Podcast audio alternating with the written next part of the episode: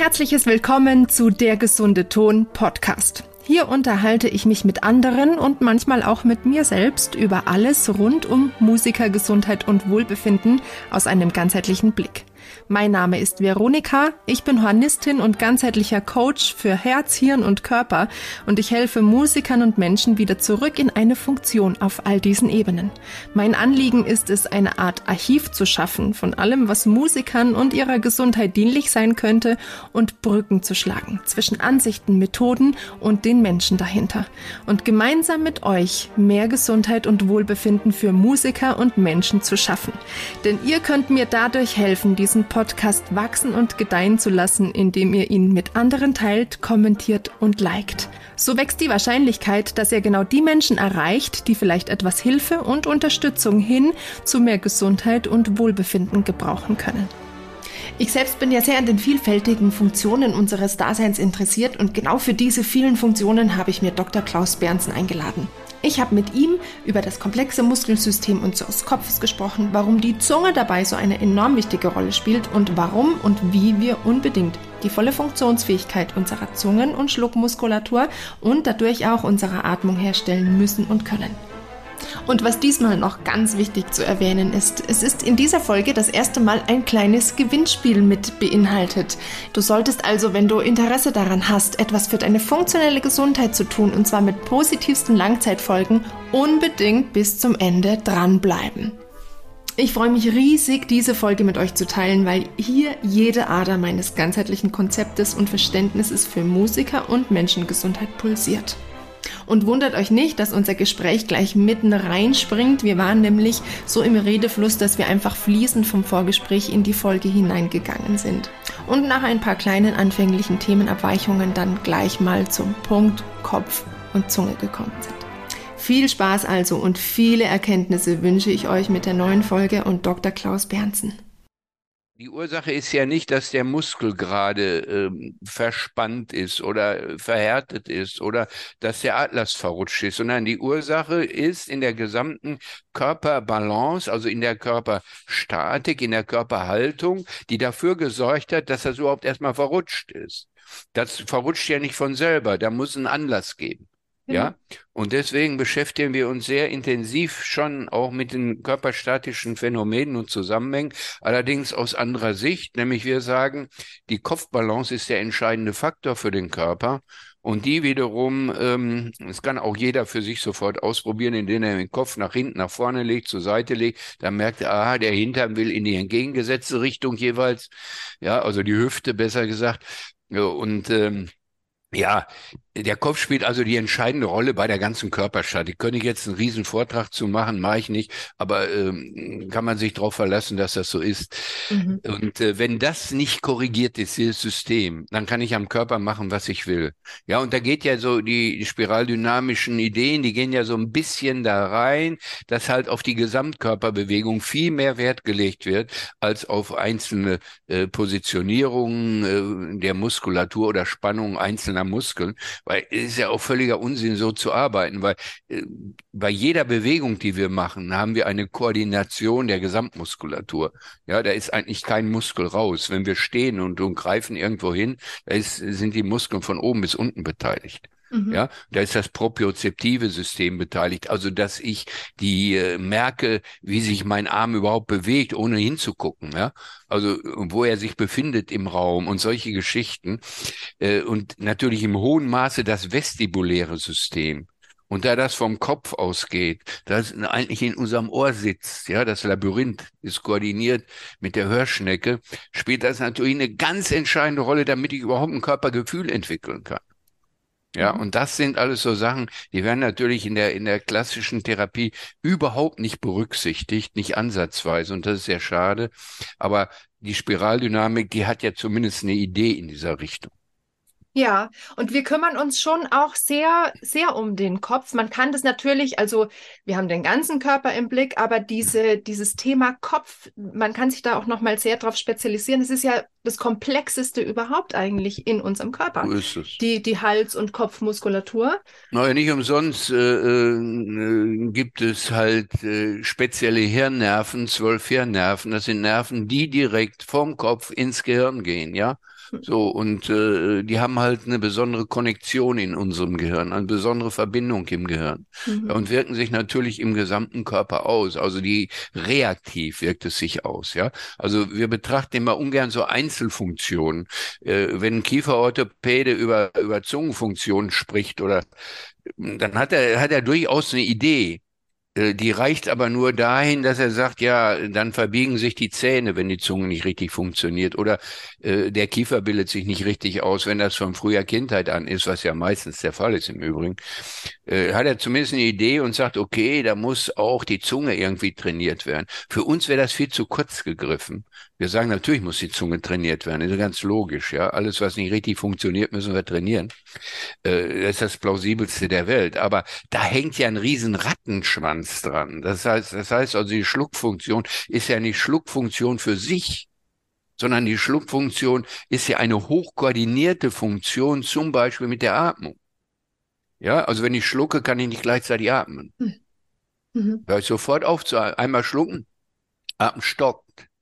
Ja, wie hochkompliziert ist das denn alles? Also ich darf mich gar nicht so sehr fokussieren auf ein Element. Ja, also diese Zusammenhänge, die sind viel komplizierter. Aber sind wir schon drin in dem Podcast? Wir können eigentlich direkt weitermachen. Meinetwegen sind wir schon super drinnen. Ich würde aber zum Anfang, würde mich total interessieren, weil ich habe so ein bisschen mich natürlich über Sie informiert und ich habe festgestellt, Sie haben ein ganz bunten Strauß. Sie haben ja, glaube ich, mit Physik angefangen, wenn ich es richtig gelesen habe. Ja, aber ich habe Physik, also heute würde man sagen, er hat einen Bachelor in Physik. Damals hieß das Vordiplom. Aber Sie haben zumindest den, oder wir haben ja ausgemacht, dass wir beim Du sind. Du hast zumindest den Blick oder einen viel weiteren Blick, als es manch andere Kollegen vielleicht auch haben. Und das mag ich so gern, dieser interdisziplinäre Blick auf Dinge und die Fähigkeit, Brücken zu schlagen. Ja, es ist nicht nur der interdisziplinäre Blick, der ist natürlich ganz wichtig, ja, dass man so Dinge im Zusammenhang sehen kann mit anderen Disziplinen, die auch möglicherweise außerhalb der Medizin liegen. Das finde ich übrigens ganz wichtig. Ja. Ich habe immer die besten Diskussionen, wenn keine Mediziner mit am Tisch sind. Ja, dann kommen so Erklärungen aus ganz anderen Bereichen, die ich extrem spannend finde, weil da eine völlig andere Denkgrundlage besteht. Ja, also das ist schon wichtig, dass ein Physiker mal mit am Tisch sitzt oder auch ein Ingenieur mal mit am Tisch sitzt und nicht nur Mediziner, die sehr stark geprägt sind von ihrer Ausbildung, und die Ausbildung, die ist sehr stark ausgerichtet, ja, um es vorsichtig zu sagen. Das heißt, man muss quasi ein einheitliches Wissen lernen. Das ist Voraussetzung in der Medizin, das ist ja auch gut so, weil es soll ja nicht jeder wild rumexperimentieren mit den Menschen, sondern die sollen ja schon einen Handwerkskasten dabei haben, wie sie vorgehen können, ja. Also es ist in der Medizin schon ganz wichtig, ne, das so. Aber mit Experimentieren und so weiter oder Denken, das ist in der Medizin nicht so gefragt, oder eigene Meinungen entwickeln und so weiter, sondern es wird reproduziert, das, was da ist, ja. Und die andere Sache ist halt die wissenschaftliche Komponente, dass man schon einen anderen wissenschaftlichen Ansatz hat als in der Medizin üblich. Ja, in der Medizin schmeißt man gern mit Schlagwörtern um sich, so evidenzbasierte Medizin. Und ich habe immer den Eindruck, so richtig weiß keiner, was das ist. Ja, da geht's um Doppelblindversuche und solche Geschichten. Ja, das ist ja alles schön und gut, nur wir haben mit einem lebenden Organismus zu tun. Das heißt, uns fehlt schon mal eine einheitliche Basis, um überhaupt etwas zu untersuchen. Ja, du bist ganz anders als ich. Ja, nicht nur, weil du eine Frau bist, sondern du bist auch in deinem ganzen Stoffwechsel anders, deine Fingerabdrücke sind anders, du riechst anders, du schmeckst anders, du hast andere Ideen, dein ganzer Körper ist anders konzipiert und aufgebaut und. Ja, es stimmt mit uns nichts überein. Und wenn man uns die gleiche Pille gibt, dann wird das ganz unterschiedliche Wirkungen haben. Und das ist ja nie zu berücksichtigen bei Menschen. Das kann ja nie diesen Einheitstyp schaffen, ja. Mit Versuchstieren wird das teilweise gemacht, die werden dann gezüchtet in irgendeinem Labor und dann kommen plötzlich, was weiß ich, 20 Beagle, 20 Hunde, die haben kein Fell Ja, und die haben nie Tageslicht gesehen und man hat versucht, die so relativ homogen aufzuziehen bis zu einem gewissen Alter. Ja, also bis einem Jahr von mir aus. So, die haben das gleiche Futter gekriegt und, ne, also die gleichen Voraussetzungen gehabt zum Großwerden. Ja, auch versucht, den genetischen Pool so in etwa abzuleiten von einer Familie, aus einer Familie heraus. Das hat man da alles gemacht. Aber selbst da ist es ja immer noch schwierig. Auch da hat man keine 100% homogenen Sachen. Ja, bei Maschinen und so weiter, das ist das ganz anderes. Da habe ich eine relativ starke, stabile Struktur, die gleich ist. Bei Menschen funktioniert das nicht. Und deswegen muss man sehr, sehr vorsichtig sein. Ich habe gerade wieder mit Statistikern so eine sehr schöne Diskussion gehabt. Man muss sehr, sehr vorsichtig sein mit diesen Auswertungen, mit diesen Ergebnissen, die uns in der Medizin immer präsentiert werden. Ja, sie sind beliebt. Sie sind in der Presse beliebt vor allen Dingen. Da werden die dollsten Sachen rausgemacht und es wird immer das herausgezogen, was besonders wirksam ist, was besonders starke Außenwirkungen hat für die Presse, damit viele Leser die Zeitung kaufen. Ja, aber letztlich, dass man vernünftig umgeht mit einer solchen Untersuchung, mit der Interpretation einer solchen Untersuchung, das ist leider nicht der Fall. Ja, das sind einfach voreilige Schlüsse, wo die Menschen natürlich annehmen, weil sie das nicht verstehen, was wirklich dahinter steht. Und so eine einzelne systematische Auswertung einer Untersuchung überhaupt nicht einordnen können und die Möglichkeit dazu auch gar nicht haben, ja. Das ist auch so ein bisschen dieses, was ich beobachte, dieses Standardisieren auch ganz oft, zum Beispiel, was ja total en vogue ist, diese Nahrungsmittelergänzungsmängel, die man zum Beispiel haben kann, wenn es dann irgendwie heißt, du hast die und die und die und die Symptome, ja, dann fehlt dir das und das. Genau. So, irgendwie die Ursache festmachen zu wollen für dieses und dieses Symptom. Und ja, da irgendwie ja, das ist es ja, ne? Und wir haben natürlich alle temporäre Mängel. Also es kann sein, es wird gerade mal untersucht und tatsächlich wird ein Eisenmangel festgestellt oder ein Kalziummangel oder was weiß ich. Ja, irgendwie wird sowas festgestellt. Das heißt aber nicht, dass ich das morgen auch habe. Mhm. Das heißt einfach nur, dass ich mal was ausgelassen habe gestern oder irgendwas zu viel genommen habe, wo es zu Interferenzen gekommen ist, quasi, ja, wodurch sich der Eisenhaushalt dann reduziert hat. Das sind alles so temporäre, so Momentaufnahmen, die haben eigentlich keine Bedeutung, ja. Und die Nahrungsergänzungsmittel, ja, eigentlich müssen wir sagen, im Prinzip haben wir das alles in unserer Ernährung, wenn wir halbwegs ausgewogen uns ernähren. Ja, wir dürfen natürlich nicht die einseitige Ernährung machen, jeden Tag zu McDonald's gehen und irgendwelche Hamburger futtern. Dann ist das eine sehr einseitige Ernährung. Aber unter ausgewogener Ernährung versteht, dass alles einfach dabei ist, was essbar ist. Mhm. Ja, und die Auswahl, die muss gar nicht so hochselektiv sein. Mhm. Ja, also es sollte nur eine bunte Mischung sein aus allem, also Gemüse, Obst, Fleisch oder ja, also wenn kein Fleisch, dann überlegen, was nehme ich als Ersatz dafür und. Also solche Sachen, die sind eigentlich relevant und dann brauchen wir keine Nahrungsergänzungsmittel. Mhm. Ja, und übermäßiger Proteinkonsum, also ich hatte gerade hier einen Fall, der hat tütenweise dieses Protein da sich reingehauen und eine Katastrophe, ja, mit dem Erfolg, dass er hinterher massiven Nierenschaden hatte. Mhm. Ja, also das sind dann so Folgen, die vor allen Dingen, das sind ja Sachen, die treten ja nicht morgen ein. Also ich nehme nicht heute was und hab morgen was. Das sind ja quasi Langzeitschäden. Das dauert manchmal ein paar Jahre, dass sich das Problem entwickelt. Ja? Und gerade bei Nieren, die müssen erstmal zu 80% kaputt sein, bevor ich überhaupt merke, dass ich was hab. Ja, so lange funktionieren die ja noch tadellos. Ja?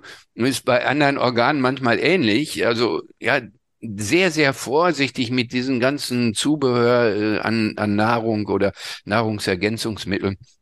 Muss man ein bisschen vorsichtig mit sein und wenn, dann nicht so ganz üppig nehmen, ja, also dann gut dosiert und nicht meinen, viel hilft viel. Nein, das ist nicht so und unsere Dosis Nahrung macht das Gift. Ja, genau. Ja. Genau. Ja. Jetzt müssen wir schauen, dass wir die Kurve kratzen. Also Ernährung ist natürlich auch ein super Top-Thema für Musiker mit ihrem sehr unsteten Lebenswandel manchmal. Welches Instrument spielst du? Ich bin Hornistin. Ah ja, der passt ja gut. Mhm, das genau, passt ja gut. Genau, passt gut. Wir haben nämlich gerade schon im Vorab ganz kurz uns abgesprochen, die Kombination, also wir versuchen jetzt so ein bisschen auf die Funktionen einzugehen. Wir sind immer noch im Bereich Kopf, für alle, die sich jetzt fragen, worum geht's eigentlich in der Folge. Und der Klaus, du bist der Erfinder von dem Faceformer, und was der Faceformer ist, da gehen wir jetzt noch im Laufe der Folge ein bisschen drauf ein, aber du hast gerade gesagt, es gibt auch eine, im Bereich Musiker, gibt es an der Uni Wien? Ja, relativ aktuell. Mhm. Mhm. Mhm. Was ist da der Inhalt, worum geht's da? Da geht es also auch um Bläser aller Nuancierungen, und die versuchen, ihre Anblastechnik zu verbessern, indem sie das Faceformer-Training durchführen, also indem sie versuchen, die Muskulatur besser zu koordinieren im Mundraum, im Mundinnenraum, denn eine Muskulatur, die eine dysfunktionale Muskulatur, also quasi eine Muskulatur, die in eine Fehlfunktion einbezogen ist, sie ist auch immer schwach. Ja, die ist nicht nur schlecht koordiniert, sondern schlecht koordinierte Muskulatur ist auch eine schwache Muskulatur. Mhm. Das heißt, wir stabilisieren unser System dadurch, dass wir die Faceformer-Therapie durchführen. Wir verbessern quasi die Schluckfunktion, die Atmung, die Kopfbalance und solche Geschichten. Aber gleichzeitig entwickelt sich natürlich auch die Kraft. Ja, und genau das wollen die. Die brauchen eine bestimmte Lippenspannung teilweise, die brauchen eine gute Führung der Zunge. Also was so bei den einzelnen Blasinstrumenten eine Rolle spielt, all das wollen die trainieren. Und natürlich auch eine gut koordinierte Atmung. Also wenn ich blase und meine Nase funktioniert nicht, habe ich auch ein massives Problem. Mhm. Ja, mhm. Wenn ich nicht gut durch die Nase atmen kann, ist das also auch fatal für Bläser. Mhm. Ja, und diese Geschichte, das ist genau das, was sie gerade machen. Und die hatten wohl im Vorfeld schon sehr gute Erfahrungen gemacht und machen da jetzt eine etwas umfangreiche Untersuchung. Super, also das ist genau die Thematik, über die ich heute mit dir so ein bisschen sprechen möchte. Warum? Das kannst du jetzt dann wahrscheinlich ein bisschen besser erklären, womit das alles zu tun hat, dass ich die Kraft hier vorne in den Mund bekomme, warum das unsere natürliche Anlage ist, wenn wir vermehrt oder eigentlich nur durch die Nase atmen, was das damit zu tun hat, wenn es verloren geht, wenn wir durch den Mund atmen.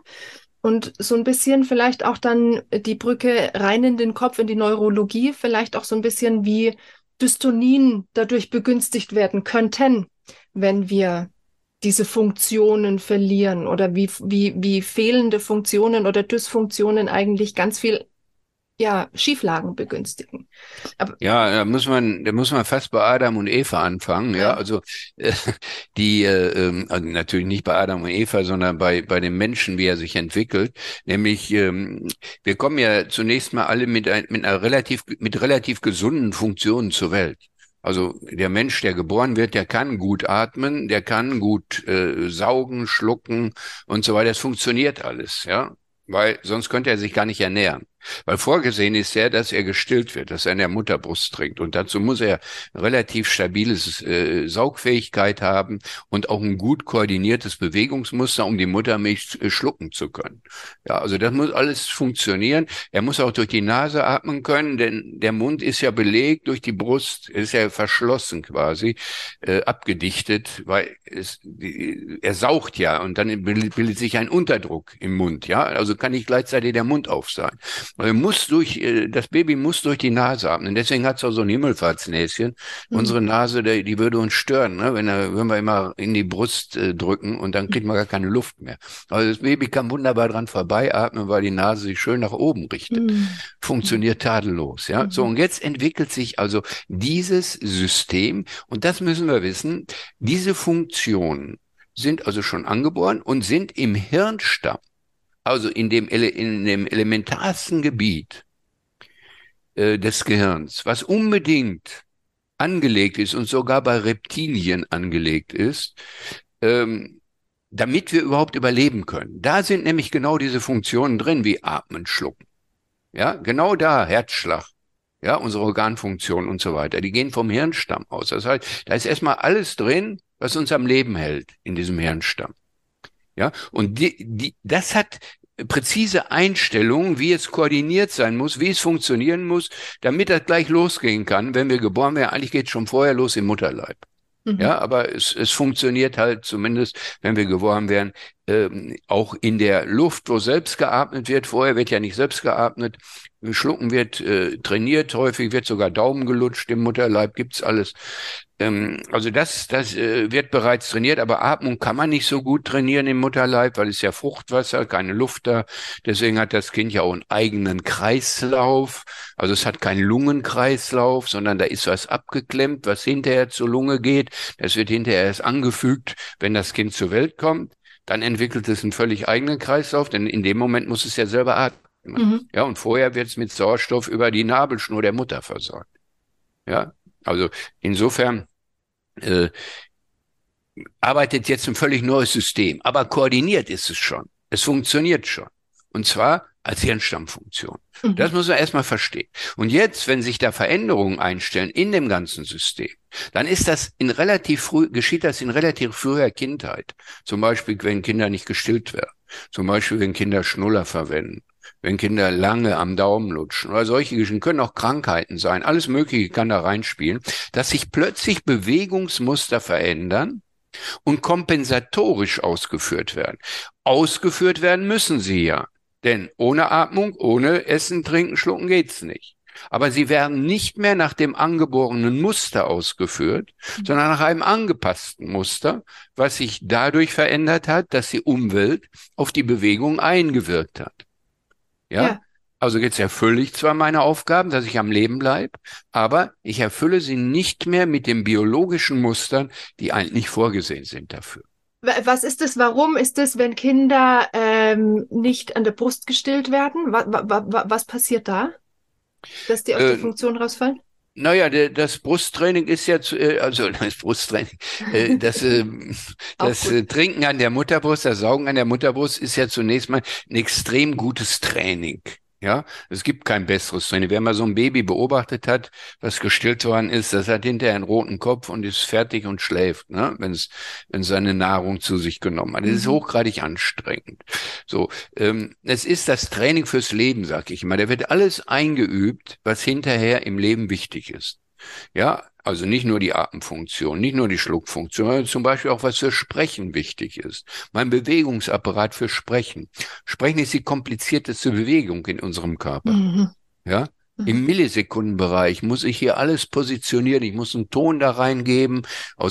Ich muss Luft, also erstmal muss ich Luft durch die Stimmritzen drücken. Dadurch entsteht ein Ton. Und dann muss ich diesen Ton in meinem Mund formen. Und zwar mit Gaumensegeln, mit Zunge, mit Lippen. Alles ist beteiligt, ja, die Nase ist beteiligt, ja, bei Nasenlauten, also kommt das aus der Nase und bei P kommt es aus dem Mund, ne? So, und das muss alles koordiniert werden im Millisekundenbereich. Das heißt, das ist ja ein hochfein abgestimmtes System und das wird trainiert, indem ich gestillt werde zum Beispiel, ja. Das heißt nicht, dass Kinder, die nicht gestillt werden, sprechen nicht lernen. Natürlich lernen die das, aber meistens mit Sprachauffälligkeiten. Mhm. Dann gibt's dieses berühmte Lispeln und so weiter, was dann da reinkommen kann. Ja, muss nicht, aber kann. Aber dieses Training ist eine wichtige Voraussetzung fürs Leben, damit der gesamte Apparat stabilisiert wird. Ja, ja. Und deswegen eigentlich ein unverzichtbares System. Und ich hatte kürzlich auch einen Podcast, da ging es um Schnuller und so weiter. Und es war eine Hebamme und die wollte natürlich gerne, dass der Schnuller nicht genommen wird. Und da hat sie auch hundertprozentig recht, weil es ist ein völlig abweichendes Verhalten. Und der Schnuller kann noch so toll sein und kieferorthopädisch geformt werden. Er ist grundsätzlich falsch. Da geht es auch nicht um Kieferorthopädie. Da geht es wirklich darum, dass hier dass etwas im Mund ist, was da nicht reingehört. Und wenn ich mir etwas im Mund stecke, in dem Moment, wo ich mir etwas im Mund stecke, ja, muss ich die vordere Zahnreihe passieren. Also ich stecke irgendwas rein, ja, ich muss hier ja immer durch die Zahnreihe. Ja, und wenn ich durch die Zahnreihe gehe, dann können die Zähne nicht mal aneinander vorbei. Mhm.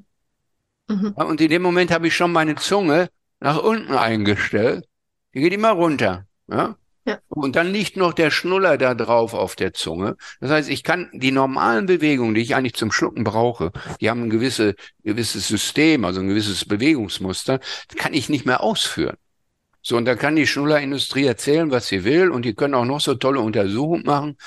Da kam auch so ein Einwand, ja, der Kindstod, plötzliche Kindstod kann unterbunden werden, wenn Schnuller genommen werden. Tatsächlich gibt es so bekloppte Untersuchungen, die das ausweisen, aber die sind natürlich sehr fragwürdig, ja, und die muss man sich mal genauer anschauen und dann erkennt man, dass da völliger Unsinn ist und dass die auch gar nicht so präzise darauf pochen, dass das eigentlich wieder nur die Presse daraus gemacht hat, also dann schreibt Stern oder Spiegel, die schreiben dann einen großen Artikel darüber. Aber dann müsste man sich ja selber informieren, ne? Das ist ja ganz oft so ein bisschen die Hürde, dass man entwöhnt wurde, selber Initiative zu ergreifen und sich vielleicht auch mal dann im Ernstfall so eine Studie oder so eine Untersuchung durchzulesen. Ja, aber das ist auch schwierig mit den Studien, die zu interpretieren. Die sind natürlich, absolut. Also jeder, der eine Studie macht, versucht sie ja irgendwie zu verwissenschaftlichen, ja. Also sich wissenschaftlich auszudrücken, dass es für den normalen Menschen möglichst unverständlich ist. Er will sich ja als Wissenschaftler qualifizieren. Das hat zwar mit Wissenschaft überhaupt nichts zu tun, aber zumindest ist das so der Standard of Art, wenn es um Wissenschaft geht. Und dass das teilweise eine sehr fragwürdige Wissenschaft ist, die eigentlich jeder durchsetzen kann mit irgendwelchen fadenscheinigen Untersuchungen. Das ist den Leuten ja nicht klar. Für die ist Untersuchung Untersuchung. Mhm. Ja, und den Untersuchern mal auf den Zahn zu fühlen, aus welchem Stall die eigentlich kommen und ob sie sauber wissenschaftlich gearbeitet haben, das macht keiner in der Regel, ja. Und wie gesagt, die Presse nutzt es sehr gerne, wenn solche Ergebnisse da rauskommen, die so ein bisschen spektakulärer sind. Ja, da kann ich die Leute mit aufrütteln. Ja? Mhm. Und da geht der Wahrheitsgehalt häufig verloren. Ne? Mhm. Ja.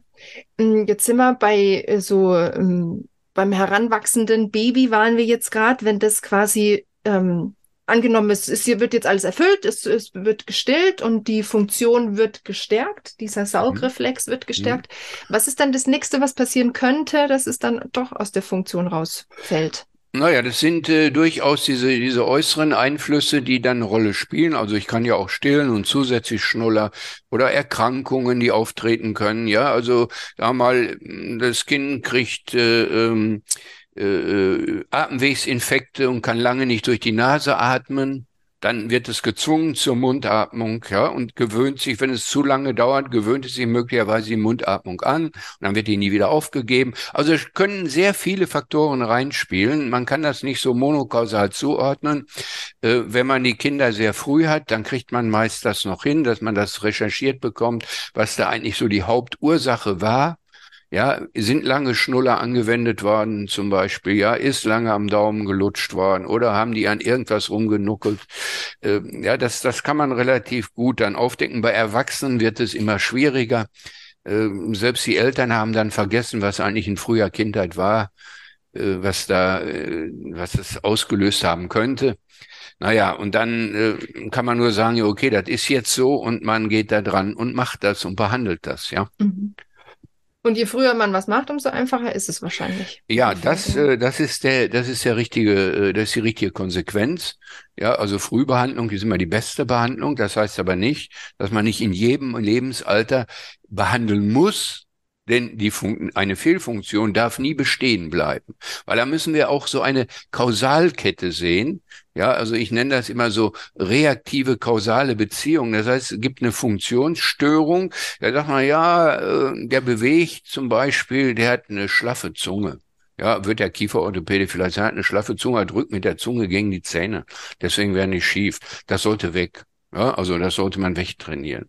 Aber diese Folgen, die danach kommen, also schlaffe Zunge bedeutet zum Beispiel auch, ich habe keine kräftige Schluckbewegung insgesamt.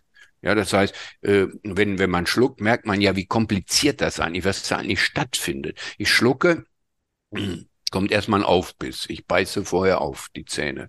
Dann spannt sich das Gaumensegel. Dann kommt der Kehlkopf nach oben. Ja, dann bewegt sich meine Zunge und schmeißt da Speichel oder was ich gerade im Mund hat, schmeißt das in den Rachenraum. Und es wird richtig zugeordnet im Rachenraum, denn da liegen ja direkt Speiseröhre und Luftröhre nebeneinander. Also auch so zwei Eingänge, die dürfen sich auch nicht stören. Ja, das heißt, in dem Moment, wo da was geschluckt wird, muss das andere Loch zu sein. Ja, sonst verschlucke ich mich nämlich und fange fürchterlich an zu husten.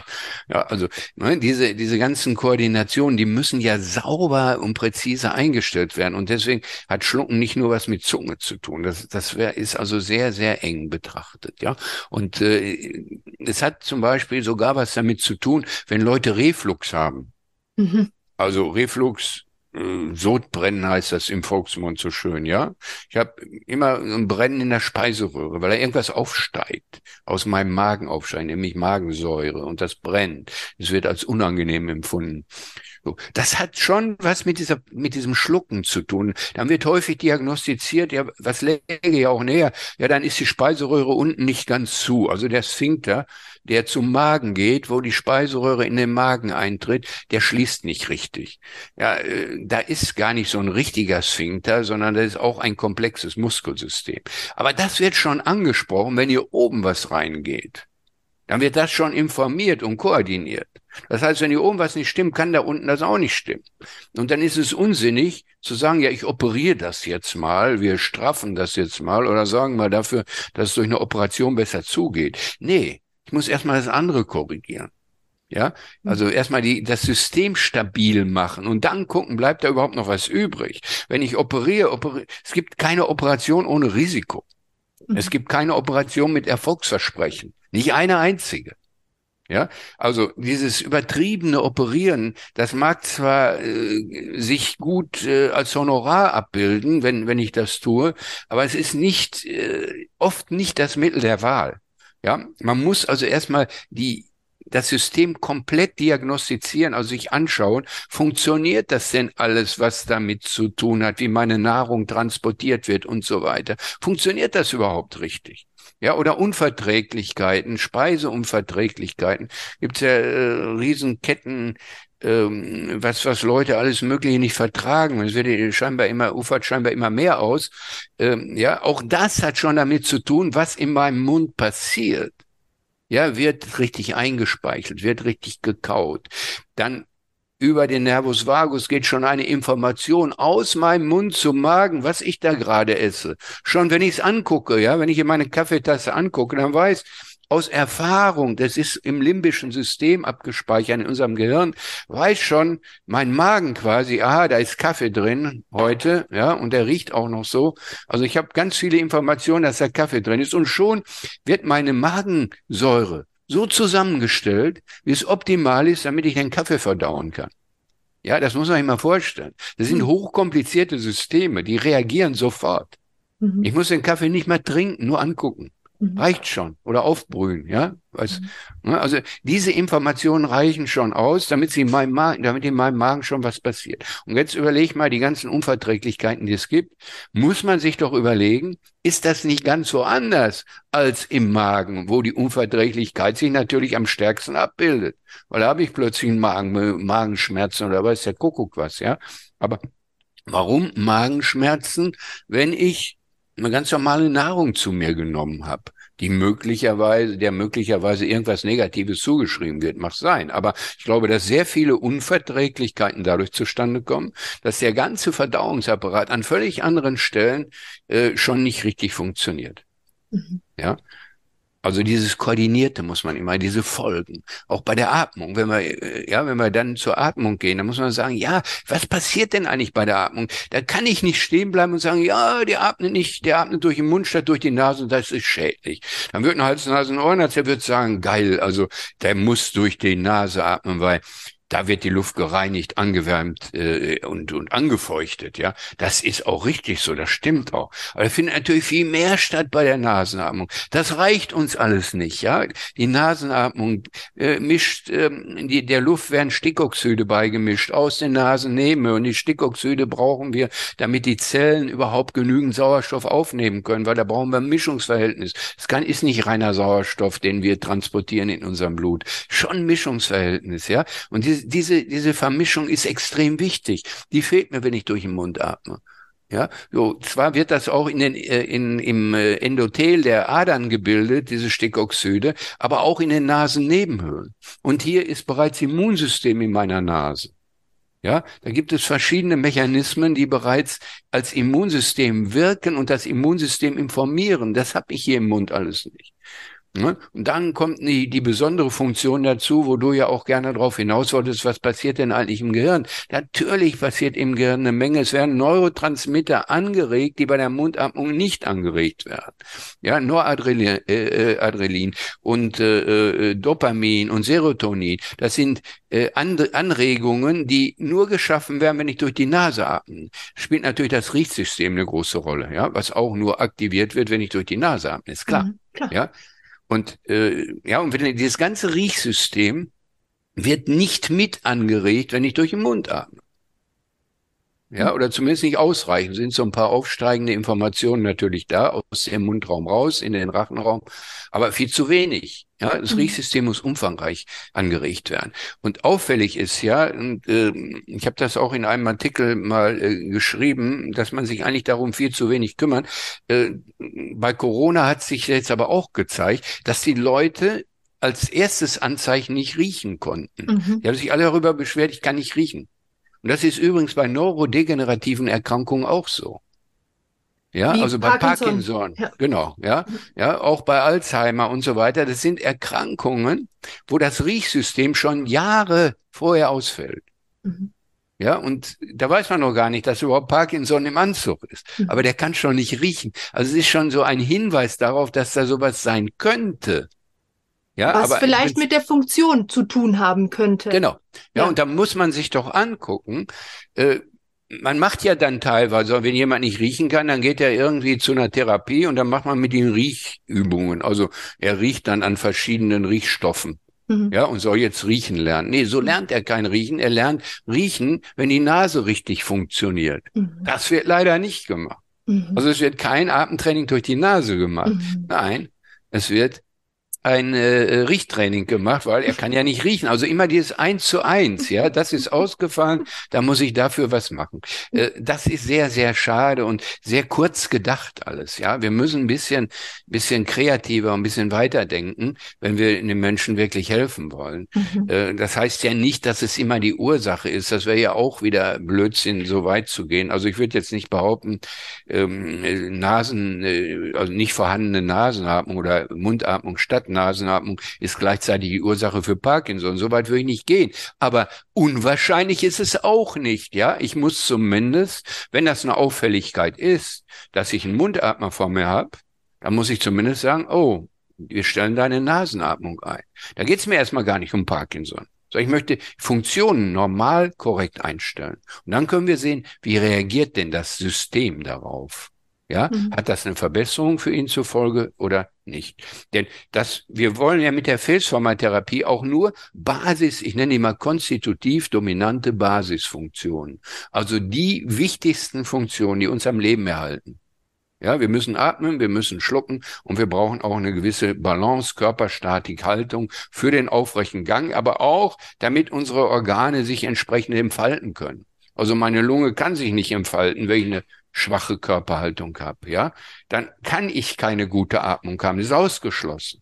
Ja, und da gibt es halt sehr, sehr viele Zusammenhänge, wo die Statik eine ganz, ganz große Rolle spielt. Und deswegen diese 3 Sachen, die sind für uns elementar. Die muss man immer korrigieren, wenn es irgendwo eine Störung gibt. Ja. Egal, was der hat. Völlig egal, was der hat. Mir ist schnurzegal, was der hat. Ich gucke mir diese 3 Störung, also diese 3 Funktionen an. Und wenn da eine Störung ist, behandle ich die immer. Egal, was der hat. Ist mir schnurzegal, welche Krankheiten der hat. Ich behandle die. Ja. Und dann guckt man, hat das Auswirkungen auf die Krankheit oder nicht? Ja. Wenn nicht, ist ja nicht schlimm, denn die Funktionen müssen sowieso behandelt werden. Also die machen nichts Falsches. Die machen nur was Gutes eben. Ja. Ich finde diesen Satz, den habe ich mal gehört, address the system, not the symptom. Ja. Also das ist das System und nicht immer auf das Symptom draufgehen. Und wir sind irgendwie so geeicht, immer wieder Lösungen für Problemlösung und nicht irgendwie mal zu schauen und auch ein das möchte ich ja so gern anregen, ein Interesse für so Meta-Zusammenhänge, ein Interesse für sein Sein, für seinen eigenen Körper, für das Gehirn, wie die Emotionen funktionieren. Und das ist ja das Schöne, ich nenne mich ja der gesunde Ton und bin im Nachhinein drauf gekommen, dass es bei mir um die Funktion geht. Also sowohl die emotionale Funktion. Und ich fand ganz interessant, ich habe vom Springer Verlag einen Artikel gelesen, vom Springer Verlag, es war was anderes, einen Artikel gelesen, dass zum einen Nasenatmung das Gedächtnis verbessern soll, also die Gedächtnisleistung, aber auch mit dem emotionalen Gehirn zusammenhängt. Ja, ganz klar. Also die Gedächtnisleistung, da gibt es also auch schon umfangreiche Untersuchungen bei Kindern, schwerpunktmäßig bei Kindern, dass Kinder, die durch den Mund atmen, tatsächlich bestimmte Retardierungen im kognitiven Leistungsbereich haben. Also sie lernen schlechter. Mhm. Ja? Also es wäre so ein typischer Hinweis dafür. Die Nasenatmung schafft offensichtlich Anregungen, die in unserem Gehirn eine große Rolle spielen. Welche das sind, können wir im Einzelnen ja nicht beurteilen. Aber beim Riechsystem wäre das, was du gerade gesagt hast, dieser emotionale Bereich, der ist da relativ einfach zu erklären, weil das limbische System, also da, wo unsere Emotionen quasi verarbeitet werden oder wo wir die Information über das, was wir mal damit in Verbindung gebracht haben an Emotionen, das holen wir uns immer aus dem limbischen System und packen das zu dem, wie wir reagieren. Genau. Ja? Über die Erfahrung. Genau. Das heißt, wir empfinden den Geruch zum Beispiel als angenehm oder unangenehm. Und das ist sogar modeabhängig. Denk mal dran, als die Industrie auf den Trichter kam, dass der menschliche Schweiß, dass der stinkt. Das hat man den Frauen beigebracht in Amerika. In den 40er, 30er Jahren hat man denen das beigebracht, weil man so einen Deo-Roller da empfunden hatte. Da hat man gesagt, ihr stinkt.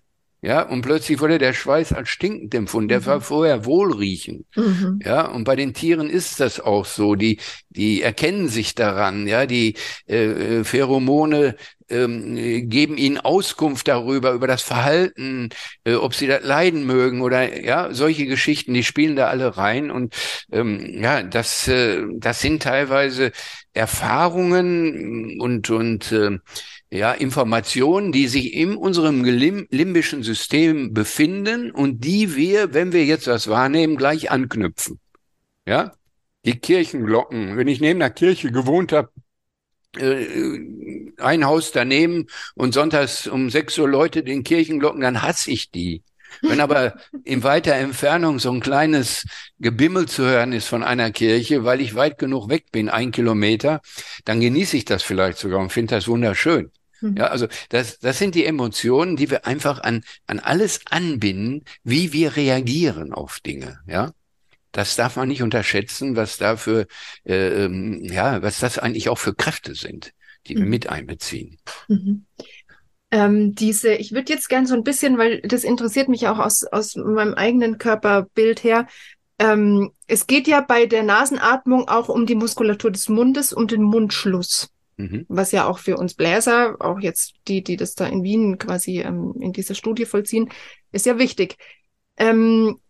Ist das eine Kraft in der Oberlippe oder in der Unterlippe oder in beiden oder wie funktioniert das dann? Ja, die Lippen darf man sich natürlich nicht so vorstellen, dass da ein Teil Oberlippe ist und ein Teil Unterlippe, sondern eigentlich ist es eher ein Ringmuskel. Ja, genau. Ja, also ist ein ringförmiger Muskel und wenn die Oberlippe aktiviert wird, wird auch die Unterlippe aktiviert. Also ich kann die gar nicht so isoliert, wird schon relativ schwer, dass ich isoliert meine Lippen bewege. Ja. Mhm. Und wenn einer so eine dicke Unterlippe hat, so eine vorspringende Unterlippe hat, dann liegt das eher daran, dass das ganze System relativ schlaff ist. Mhm. Ja, und dass sich deswegen die Unterlippe stärker ausgebildet hat. Mhm. Ja, dann die hängt quasi. Ja, das System ist schlaff. Und dann haben wir ja eine Verbindung. Also wenn mein Mund aufsteht, weil ich durch den Mund atmen muss, ist übrigens bei Erwachsenen, sieht man das gar nicht so häufig, weil so ein bisschen atmen können die meisten durch die Nase. Mhm. Also wenn ich denen sage, du bist Mundatmer, dann sagen die, machen Mund zu und sagen, funktioniert doch.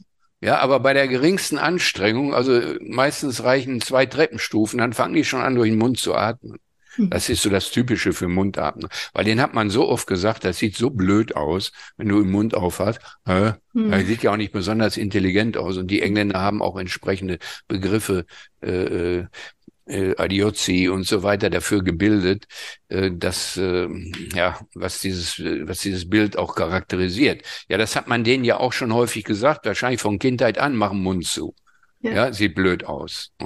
So, und das haben die natürlich auch übernommen. Und da, wo sie sich nicht anstrengen müssen, also wo sie irgendwo ruhig im Sofa sitzen, können die auch durch die Nase atmen.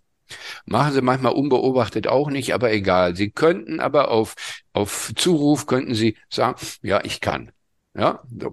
Also empfinden sie sich gar nicht so sehr als Mundatmer. Aber sind es trotzdem. Und jetzt müssen wir wissen, dass der Mund auch bei denen von alleine auffällt, nämlich dann, wenn die Zunge schwach ist. Mhm. Aber wenn die Zunge im Mund liegt, hat der Mund die Tendenz, warum? Weil es wieder eine Muskelkoordination aus dem Kinn heraus in die Zunge. Das ist nämlich der Genioglossus, so heißt der Muskel, also ist ein Kinn-Zungenmuskel, ja, der zieht aus dem Kinn in die Zunge. Und wenn ich jetzt meine Zunge nach oben bewege, oben an den Gaumen nehme, dann automatisch mein Kinn nach oben. Mhm. Ja. Liegt die Zunge aber unten, dann kann auch das Gegenteil der Fall. Fällt mein Mund runter. Ne? So, also das sind so Mechanismen, die müssen alle zusammenpassen, sonst funktioniert das ganze System nicht. Es gibt ja auch so Geschichten bei Buteyko-Atmung zum Beispiel, also bei verschiedenen Atemtechniken, aber Buteyko ist so ein relativ renommierter Vertreter, Russe, der mal in den 60er, 70er Jahren eine Atemtherapie entwickelt hat und die auch sehr gut erklärt hat, auch die Zusammenhänge sehr gut erklärt hat und auch auf die Bedeutung der Nasenatmung hingewiesen wird, wie wichtig die ist. Aber er hatte das Problem, dass die Leute tatsächlich diesen Mechanismus des Mundschlusses eingehalten haben. Weil es nutzt nichts, wenn ich jetzt Nasenatmung übe, sage ich, atme jetzt schön durch die Nase, dadurch gehe ich automatisch der Mund zu. Das ist ein eigener Mechanismus. Ja, also ich atme durch die Nase. Mhm. Jetzt fällt mir nachts aber trotzdem der Mund auf, weil ich nicht dran denke. Mhm. Und dann atme ich durch den Mund. Also er hatte das Problem, dass die Leute zwar schön brav seine Nasenatmung geübt haben, ja, und das auch immer besser konnten. Also die Nase wurde immer freier, funktioniert immer besser. Aber in unbeobachteten, also unkontrollierten Situationen, besser gesagt, nachts zum Beispiel fiel der Mund auf. Also kam man auf die schlaue Idee, machen heute die Buteyko-Therapeuten auch, haben den Mund getaped. Ah ja, das ist das Zukleben. Ja, haben den Mund zugeklebt. So, jetzt ist der Mund zugeklebt, also muss ich durch die Nase atmen. Das funktioniert auch. Aber das ist ja kein natürlicher Mundschluss, sondern in dem Moment, wo ich das Tape nicht mehr nehmen würde nachts, wird mein Mund wieder aufgeben. Weil die Zunge nicht trainiert ist, oder? Genau. Okay. Dadurch, ja, nicht nur die Zunge, das ganze System. Okay. Ja, wir dürfen nicht die Zunge immer isoliert sehen, gefährlich. Ah, okay. Ja, es ist ein koordiniertes Funktionssystem, was greift. Mhm. Die Zunge ist ein Merkmal dieses Systems, was sich besonders gut erkennen lässt. Mhm. Ja, also die Zunge kann ich besonders gut diagnostizieren, ob die schlaff ist oder ob die eine gute Spannung hat. Das sehe ich sehr schön, ja. Aber letztlich der Mundschluss ist abhängig auch vom Unterdruck im Mund. Ich muss einen Unterdruck bilden können, ja. Aha. Sonst ist es auch nicht möglich. Ja, es gibt also mehrere Faktoren, die dafür sorgen, dass mein Mundschluss überhaupt realisiert werden kann. Und die trainiere ich natürlich nicht, indem ich jetzt nur die Nasenatmung übe. Und das lasse ich einfach aus und klebe das zu. Mhm. Ja, deswegen sagen wir, das ist ein koordinierter Mechanismus, Atmung und Schlucken sind und auch die Körperhaltung dazu ist nicht zu trennen. Ja. Ja, in dem Moment, wo mein Kopf nach hinten gelegt ist, rekliniert ist, und das ist bei sehr, sehr vielen Menschen so. Ja. Ja, man muss sich das mal im Kindergarten angucken, da sieht man es am besten, da stehen die Kinder, ja, Schultern vorgefallen, schlaffe Körperhaltung, ja, krummer Rücken und so weiter, die stehen da und alles ist klar. So, und die haben den Kopf nach hinten gelegt. Bedeutet gleichzeitig, ich habe ja gleich einen Zug, eine Zugwirkung auf das Kinn. Ja, es wird quasi schon hat schon einen Impuls, dass es nach unten gezogen wird. Das muss natürlich korrigiert werden und deswegen spielt die Körperhaltung auch dabei eine entscheidende Rolle. Mhm. Also man kann das nicht auseinandernehmen, diese Dinge. Ja, ist extrem wichtig, dass man das koordiniert trainiert. Deswegen haben wir die Faceformer-Therapie entwickelt, damit diese ganzen Koordinationen stattfinden und alles daran Beteiligte trainiert wird. Man kann das gar nicht isoliert trainieren, dann hat man viel zu wenig gemacht. Mhm. Und man muss es kombiniert trainieren. Wie bist du denn darauf gekommen, dass es dann letztendlich diese Hauptfunktion im Kopf, in unserem Kopfbereich ist? War das Fail und Error und ja, das kann man fast so sehen, also mehr oder weniger durch Beobachtung, ja, durch Patientenbeobachtung. Also das Ganze hat ja mal angefangen, so vor 2000, ein, zwei Jahre vor 2000, also 1998, 99, da waren wir so eine Zentrale für Menschen, die an der Sonde ernährt wurden. Mhm. Also wo eigentlich die Funktion im Mund komplett kaputt war. Und dann hat man von überall her die Menschen zu uns geschickt, das sind ja eigentlich kranke Menschen, ja, viele Kinder auch, die an Sondenernährung, tut uns einen Gefallen, bringt die irgendwie von der Sonde ab. Ja. Und dann haben wir auch alles Mögliche gemacht. Das hat auch manchmal funktioniert, manchmal nicht. Und wir haben gesagt, wir müssen einfach mehr machen. Es muss mehr passieren, sonst kriegen wir das nicht so hin, wie wir es eigentlich haben wollen, ja. Also wir wollen ja eigentlich 100% Erfolg haben und nicht 10 oder 20% Erfolg, ja. So, und dann kamen wir darauf, dass wir gesagt haben, ja, wir müssen irgendwie Unterdruck bilden im Mund. Wir müssen Unterdruck aufbauen, sonst kriegen die das nie hin. Wo machen wir das Unterdruck? Da muss schon mal der Mund zu sein. Das ist mal Grundvoraussetzung.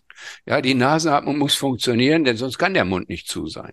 Ja, da hatten wir schon diese Kombination und dann haben wir erst Membranen entwickelt. Also solch eine Membran hat der Faceformer ja heute auch noch. Ja, er hat ja hier eine Membran. Also dieses Mundschild ist eine Membran, die den Mundraum nach innen abdichtet. Mhm. Ist auch so ganz fluffig und weich und saugt sich an den Zähnen an, ja, und solche Geschichten spielten da halt die große Rolle. Da haben wir erst nur mit Membranen gearbeitet. Und dann haben wir gesagt, und jetzt müssen wir aber noch das muskuläre System mit einbeziehen, damit wir das trainieren können, machen wir da vorne noch so einen kleinen Trainingskeil dran, den müssen wir jetzt zusammendrücken. Und damit koordinieren wir dann auch noch die Muskulatur, die wir brauchen. Mhm. Weil man merkt, wenn man hier mit die Lippen zusammendrückt, dann merkt man, überall ist Spannung. Im Gesicht ist Spannung, im Rachenraum ist Spannung, überall. Das heißt, hier ist so eine zentraler Spannungsaufbau über den Orbicularis oris, über den Lippenmuskel. Und wenn man dann noch die Bewegungen im Mundraum kontrolliert einhält, dann hat man eigentlich, kriegt man das System stabil. Und so hat das mal angefangen, ja. Und dann kamen eigentlich diese Leute, die wir da behandelt haben, die kamen dann mit allen möglichen Rückmeldungen, die uns erstmal darauf aufmerksam gemacht haben, was da alles passiert. Ja, wir sind erstmal von ganz anderen Überlegungen ausgegangen. Wir wollten erstmal was ganz anderes. Aber dann kamen die plötzlich und sagen, ja, wir schnarchen nicht mehr. Wir haben doch vorher, war so schlimm, jetzt schnarchen wir. Kann das damit zusammenhängen? Ich habe mich ehrlich gesagt vorher noch nie mit Schnarchen beschäftigt. Aber von dem Moment an, als die mir sowas gesagt haben, habe ich mir natürlich überlegt, ja, Schnarchen, schlaffe Muskulatur im Mund- und Rachenraum und so weiter, ist ganz klar, ja, das muss eine Rolle spielen. Wir stabilisieren ja das System, wir stabilisieren die Atmung und solche Geschichten. Also Schnarchen passt da rein. Ja, und so kam das immer mehr und heute sind wir eigentlich da, dass wir sagen, ja, die Sauerstoffverhältnisse im Körper spielen eine große Rolle, sind an allen Prozessen beteiligt, an der Muskulatur, am Muskelaufbau, an der Muskelspannung. Der Stoffwechsel ist davon abhängig und. Und wenn die Systeme nicht stimmen, haben wir halt diese ganze Kausalkette hinten dran. Ja, aber es hat sich alles so peu à peu entwickelt, ja, indem wir ja von außen darauf aufmerksam gemacht worden sind, teilweise durch Reaktionen dieser Patienten und dann natürlich auch geforscht haben und ausprobiert haben, funktioniert das denn auch so, wie die uns das erzählen? Und dann haben wir eine gewisse Systematik da reingebracht, ja. Und heute hat das eigentlich einen relativ stabilen Stand und es lässt sich von der Logik, von der wissenschaftlichen Logik sehr gut absichern, ja. Also von der funktionellen Hierarchie ist Kopf einfach, wie auch schon, wie wir aussehen, on the top, ist oben die erste Funktion, um die man sich kümmern sollte. Ja, es gibt ja gerade hier bei der Körperstatik auch, ne, seit 150 Jahren steht in den Lehrbüchern der Orthopäden und der Krankengymnasten, dass Beinlängendifferenz den ganzen Körper verstellt. Mhm. Ja, das steht da seit 150 Jahren. Mhm.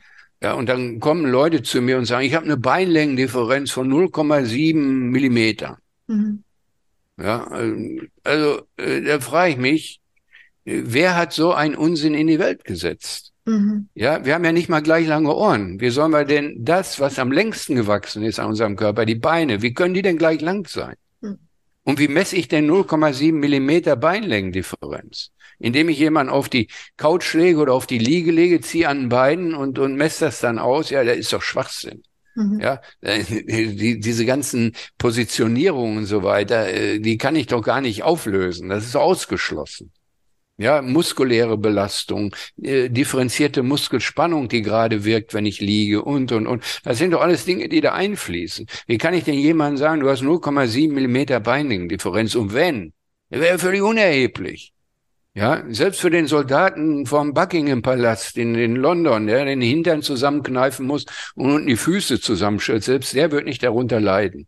Dem wäre es auch egal. Also der wird einen Zentimeter, wird er kaum merken. Ja, aber das wird so hochgejubelt und dann sind die Hüften deswegen schief und dann kommen Zahnärzte und Kieferorthopäden sogar auf die Idee, dass da drin im Mund dann auch was schief wird. Nee, da drin im Mund wird was schief, weil da Muskeln arbeiten.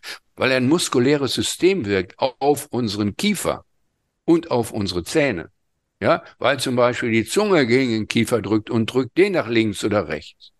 Ja, und dann reagieren die Kaumuskeln darauf und dann fange ich plötzlich an mit den Zähnen zu knirschen, weil eine Dysbalance entstanden ist. Und da hilft keine Aufbischschiene nicht, sondern das muss ich korrigieren.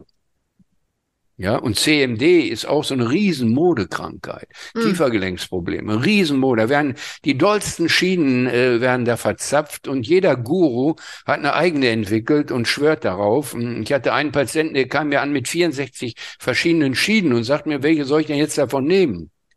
Ja, ich sag, ich habe einen Papierkorb genommen, habe alle da reingewedelt und dann sage ich gar keine. Du musst selber was machen. Deine Schiene wird dir nicht helfen. Weil er hatte eine riesen Leidensgeschichte hinter sich und sollte jetzt in die Psychiatrie. Ja, das steht immer dann am Ende, wenn solche Methoden jämmerlich daneben gehen. Ja, ja. Aber naja, ist eine eigene Geschichte mit dieser CMD. Aber wie gesagt, da sind auch diese Zusammenhänge, die da reinspielen. Und da wird alles Mögliche gemacht, nur nicht das Richtige. Ja, ja. Also das habe ich jetzt schon besser verstanden, die ganzen, dass das alles zusammenhängt. Mich würde noch interessieren, ich beobachte bei mir selber, ich habe relativ lange Zähne oben und ich tue mir manchmal schwer, meine Lippen zu schließen, ohne dass mir die Unterlippe so habe ich vorhin schon gesehen. Hast du gemerkt, ne? Das dachte ich mir schon, dass du beobachtest. Jetzt reißt du dich ja ein bisschen zusammen, aber am Anfang habe ich gesehen. Ja. Und das ist doch ein Anzeichen für irgendwas. Ja, also das ist auf jeden Fall unterspannte Lippenmuskulatur und möglicherweise, du hast auch eine sehr starke Kinnspannung hier, also dieses Mentalismuskel, der ist auch sehr stark gespannt und wenn du schluckst, dann spannt er sich immer an. Bedeutet, ja, ganz stark, ne? Guck mal in den Spiegel, dann siehst du das. Hier überall Grübchen sogar, so stark spannt sie ja an, aber hier, wir sprechen da von einem Nadelkissenkind. Hier hast du eine sehr starke Spannung, bedeutet, du hast eine völlig falsche Bewegung in deinem Mundbereich, die ist nicht so koordiniert, wie sie sein muss. Du kompensierst deinen Aufbiss, du beißt nicht vor dem Schlucken auf, also eigentlich nur schon aufbeißen mit den Backenzähnen, ja? Mhm. So, aufbrechen und dann spannt sich hier so ein Muskel an der Seite, der Massetermuskel, der spannt sich dann an, vor dem Aufbeißen. Zack, spannt er sich, so und jetzt schlucke ich. Ja, der spannt sich nicht viel an bei mir. Der spannt sich bei dir nicht. Du kompensierst das, indem du das machst. Aha. Du presst die Lippen kräftig zusammen. Weil die Spannung, die brauchen wir im Mund- und Rachenraum, sonst können wir nicht richtig schlucken. Ja. Dann hat das Gewebe keine ausreichende Spannung. Ja, damit dieser Schlucktransport, also dieser Speise, das, was ich zerkleinert habe an Speisen, damit das auch richtig transportiert werden kann. Dazu brauchen wir eine Vorspannung. Und die kann ich mir holen, indem ich aufbeiße. Das wäre das Natürliche und Richtige. Kurzer Aufbiss. Oder, wenn ich das nicht kann, dann kompensiere ich das über einen starken Lippendruck. Ja. Spannend. Das machst du. Ja. Und jetzt das bin ist ich schädlich und deswegen musst du Faceformer-Training machen. Du hast gar keine andere Möglichkeit. das durchziehst. Ich werde es auf jeden Fall machen. Ich habe ja dir auch geschrieben, ich möchte es als Eigenversuch machen und möchte auch so ein bisschen jetzt über die nächste Zeit alle, die das interessiert, auch mitnehmen, da berichten, weil es ist so. Das wäre übrigens sehr gut. Da gibt es auch bei uns bei YouTube, das hat ein Mitarbeiter mal gemacht, der Marco, der hat so eine ganze Reihe gemacht. Der ist jede Woche einmal ein Video gemacht und dann hat er die Leute mitgenommen bei dem Training. Ja? Also jede Woche hat er die quasi wieder neu angeleitet, gesagt, so geht das, so geht das, so geht das und habt da fleißig geübt so ungefähr. Ja, und ich bin schon da und da.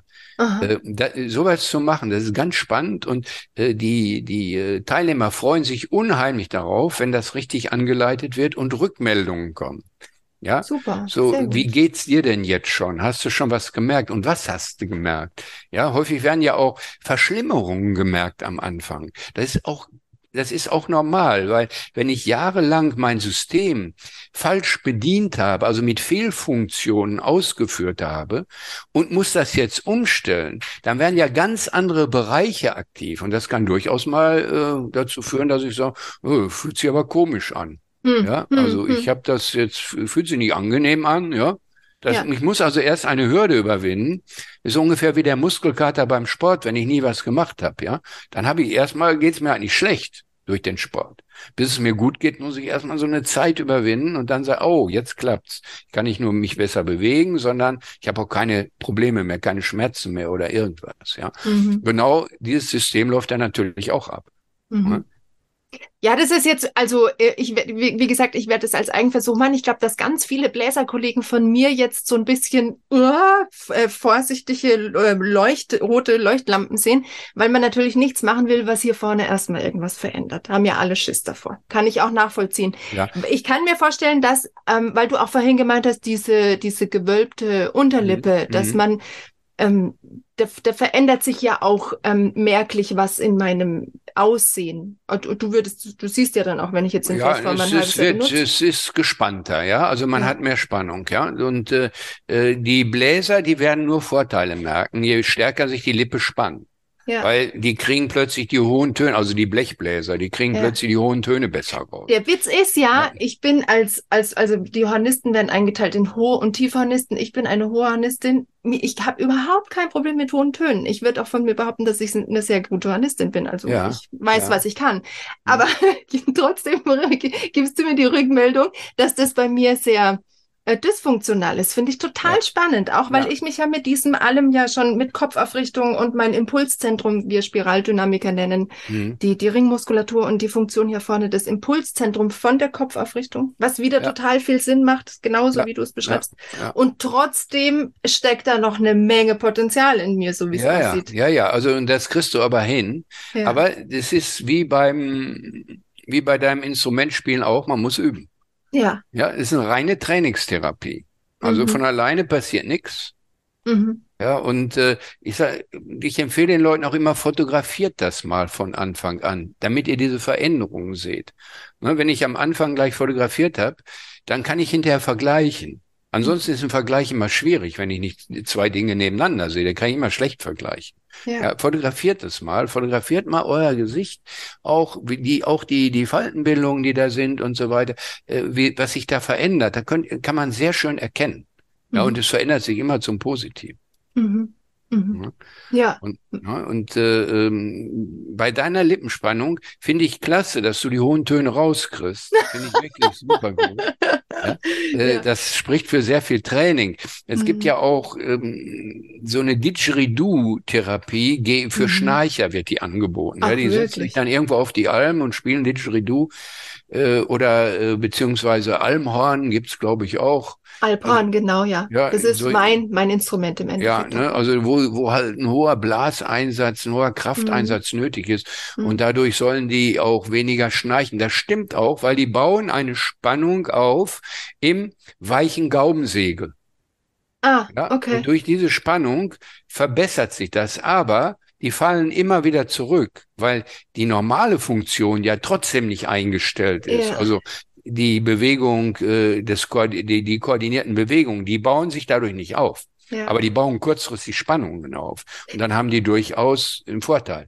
Das ist auch das, was ich bei mir beobachte. Ich merke beim Spielen, dass mir Kopfaufrichtung und alles Koordinierte generell, mein ganzer Körper fühlt sich beim Hornspielen viel besser an als im Alltag. Ja, und ich frage mich immer, was ist das? Aber ich habe das wohl für mich, diesen Moment so gut koordiniert und kriege das so gut eine Grundspannung hin. Und dann im Alltag entfleucht's mir aber. Und das ist auch das, wo ich glaube, dass viele Kollegen, Kolleginnen da ein bisschen aufs Glatteis geführt werden können von ihrem eigenen Denken, weil sie sagen, ja, ich spiele ja super. Ich kann ja super Trompete, Horn, Posaune spielen. Ich brauche keinen Faceformer. Ich habe ein super Training, wenn ich mein Instrument in der Hand habe. Ja, ich sage, wenn wenn Funktionen gestört sind, dann ist auch schnurzegal, warum man das macht. Ich muss die Funktion korrigieren. Ja, hatten wir vorhin bei den Krankheiten gesagt. Mich interessiert die Krankheit eigentlich nur sekundär. Ja, wenn die Funktion gestört ist, korrigiere ich die Funktion, stelle die korrekt ein. Und dann gucke ich mir an, hat das Auswirkungen auf die Krankheit? Und genauso ist das beim Hornspielen auch. Wenn die Funktion gestört ist, dann mache ich das. Wenn nicht, muss ich es nicht machen. Ja, aber es ist halt extrem verbreitet, diese Funktionsstörungen. Die sind extrem verbreitet, man glaubt es nicht. Aber sind unheimlich viele von betroffen. Ja.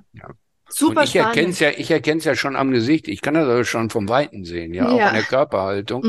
Ja, und Hohlkreuz, vorgefallene Schultern und solche Geschichten. Das sind alles so Sachen, die kriegt man nicht ohne weiteres weg.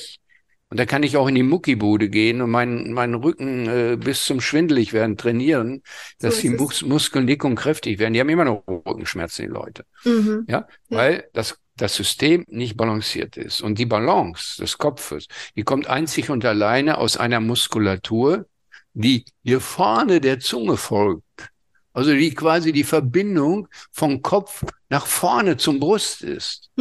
Und das sind gar nicht hier hinten nur die dicken, fetten Muskeln. Die sind bei den meisten stark genug, Trapezius, Sternocleidomastoidee und so weiter. Diese Muskulatur sind bei den meisten dick und fett und stark genug. Die muss gar nicht übermäßig trainiert werden, dann reicht das schon, Das ist wirklich die Muskulatur, die meine Feinabstimmung des Kopfes ermöglicht. Und die geht tatsächlich hier runter. Das ist die obere und untere Zungenbeinmuskulatur, So heißt die. Oder supra- und infraoreale Muskulatur. So, diese Muskeln sind abhängig von diesen Mechanismen, die in meinem Mund 100%ig funktionieren müssen. Ansonsten kriege ich meinen Kopf nicht balanciert. Oder nur auf Kommando balanciert. Also sitzt mal gerade, dann nehmen die Leute meistens so die Schultern nach hinten. Nee, auch falsch, sondern ich darf nur den Kopf aufrichten. Dann kommen die Schultern nämlich hinterher.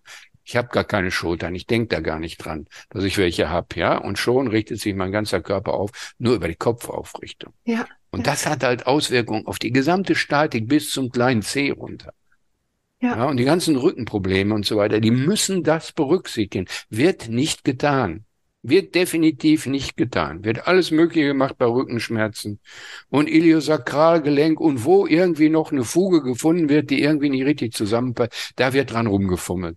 Aber warum das entstanden ist, dass ich mir die Körperstatik ansehe und sage, Moment, da oben stimmt's ja schon nicht, das wird leider außer Acht gelassen. Genau, so sehe ich das auch. Und deswegen werden die Leute immer wieder behandelt und alle paar Monate haben die wieder was und dann ziehen sie wieder los. Ja, Wackelköpfchen, gibt so Gruppen im Internet, die haben sich da zusammen, nennen sich Wackelköpfchen, weil die immer eine instabile Halswirbelsäule haben. Da wird auch ständig dran rumgefummelt bis zu Operationen. Ja, lassen sich die Bänder stabilisieren und die Halswirbelsäule versteifen und alles Mögliche wird gemacht. Kein Mensch achtet darauf, wie deren Körperstatik oder den Körperhaltung insgesamt ist. Das interessiert nicht. Nein, die Bänder sind ja gedehnt, also habe ich eine Ursache. Ja, die Bänder sind schlaff bei dir. Ich habe instabile Bänder, wird denen gesagt. Also habe ich eine Ursache. Und jetzt stürze ich mich auf diese Bänder. Nein, die Bänder, die werden auch schlaff bleiben, wenn die Haltung nicht stabilisiert wird. Denn dann ziehe ich immer an den Bändern. Ich mache die mal lang und mache die erstmal richtig instabil. Das habe ich schon gemacht bis zur Instabilität, aber ich mache es immer weiter. Und erst, wenn sich die Stabilität aufgebaut hat, dass ich zu einer richtigen Haltung gekommen bin, hat das Gewebe ja erst die Möglichkeit, sich zu erholen. Das heißt, die Strukturen wieder aufzubauen. Solange ich noch die Fehlhaltung habe, kann sich das niemals aufbauen. Dann kann ich machen, was ich will. Ja? Und das ist einfach das Denken, was dahinter steckt, wo man viel weiter gehen muss, als da herkömmlich gemacht wird. Da fahren die Leute nach Spanien, da sitzt irgendwie so ein Chirurg, der fummelt denen dann da hinten an der Halswirbelsäule rum und stabilisiert das. Ja, also es ist wirklich so bitter, was die Leute da über sich ergehen lassen. Das ist ganz, ganz schlimm. Ja, und wirklich bringen da auch eine wahnsinnige Zeit für auf. Also Faceformer-Training braucht nicht viel Zeit. Ja. Da trainiere ich 3-mal am Tag 10 Minuten. Ja, sag ich mal, den Rauchern sage ich immer, es sind 3 Zigarettenlängen, die ihr da trainieren müsst. Ja, aber der Aufwand ist minimal und es macht Spaß zu spüren, wie sich was verändert. Also ich muss nicht das machen, sondern ich darf das machen. Und es ist schön, das zu machen. Mhm. Das ist ein Training für mich, was mir richtig gut tut und was insgesamt meinem Körper gut tut. Und deswegen, ja, wir müssen immer, jeder von uns muss irgendwie trainieren, wir müssen Bewegung trainieren, wir können nicht den ganzen Tag liegen oder sitzen, geht nicht. Wir müssen uns immer irgendwie bewegen und irgendwas machen. Ja, so. Und es sind so die großen Einflüsse auf unseren Körper, ne? Bewegung und Ernährung, ne? Dass wir da so tatsächlich unsere Gesundheit mit beeinflussen können. Ansonsten bleibt gar nicht so viel. Ja, und auch da müssen wir sagen, ja, wir tun jetzt was für uns. Und das macht doch so einen Spaß, weil ich merke da immer was. Ich merke, wie es mir immer besser geht. Ja, also nicht dieses Muss rausnehmen. Ja, ich muss jetzt Faceformer-Therapie. Nein, ich mache das, weil er Spaß macht. Ja, und das ist der richtige Ansatz, um das durchzuhalten. Ja, denn man muss es ja schon eine Zeit lang durchhalten. Man muss es nicht immer machen, aber man muss so lange machen, bis alles stabil ist. Man darf nicht vorher aufhören. Und dann kann durchaus mal ein Jahr dauern. Ja, aber dann habe ich die Stabilität, die ich brauche und bin eigentlich so, als wäre alles normal geblieben, wie eh und je. Mhm. Und ich glaube, es hilft enorm, wenn die Menschen verstehen, warum sie etwas machen, wo es hinführen soll. Genau. Und das einfach so dieses Grund, ein größeres Grundverständnis und Grundwissen und Grundinteresse für seinen eigenen Körper, sein eigenes System da ist. Und da frage ich dich als Mediziner, als Neurowissenschaftler, als was auch immer du bist, was bräuchte es deiner Meinung nach mehr in der Medizin oder in der Zukunft? In welchen Bereichen müssten wir verändern, ansetzen? Was meinst du? Ja, du hast es vorhin schon gesagt, also dass wir uns mehr auf das System konzentrieren, weniger auf die Symptome fokussieren. Ja, das ist ja so das Standardprogramm in der Medizin, dass Symptome behandelt werden. Ja, die Menschen haben irgendwie ein Problem und das Symptom wird behandelt. Ja, sie haben Ohrenschmerzen und werden die Ohrenschmerzen behandelt. Sie haben Allergien, dann versucht man Antiallergika zu geben oder was weiß ich. Man guckt sich eigentlich das Gesamtsystem gar nicht an. Und wir haben eine hohe Spezialisierung in der Medizin. Das ist nicht unbedingt zum Vorteil der Menschen. Ja, die Zusammenhänge werden nicht mehr betrachtet. Yeah. Ja, wir haben 3 verschiedene Herzspezialisten alleine, die sich auch mit unterschiedlichen Zusammenhängen des Herzens beschäftigen. Ja, es wird alles zerlegt, atomisiert bis ins Kleinste.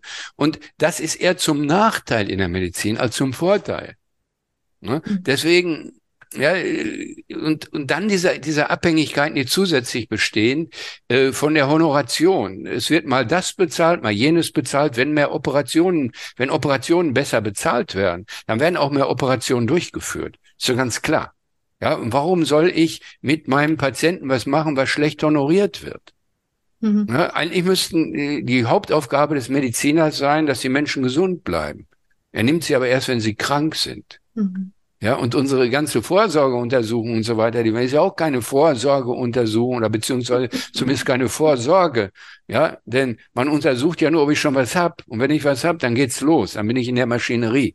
Ja. Ja, weil ich da irgendwie reingerutscht bin. Und auch das ist ja teilweise sehr, sehr fragwürdig, weil da gibt's natürlich auch Fehler und ja, also auch da muss man ein bisschen kritisch mit umgehen mit den Vorsorgeuntersuchungen und darf das nicht alles so schlucken, wie es ist. Und das sind, glaube ich, unsere Medizin hat sich auf ein Niveau entwickelt, wo selbst die Mediziner daran glauben, dass sie krank sind. Ja.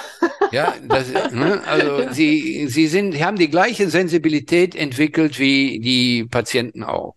Die kleinste Unregelmäßigkeit im Körper vermittelt den Menschen das Gefühl, dass sie krank sind und zwar nicht ein bisschen krank, sondern gleich schwer krank sind. Mhm.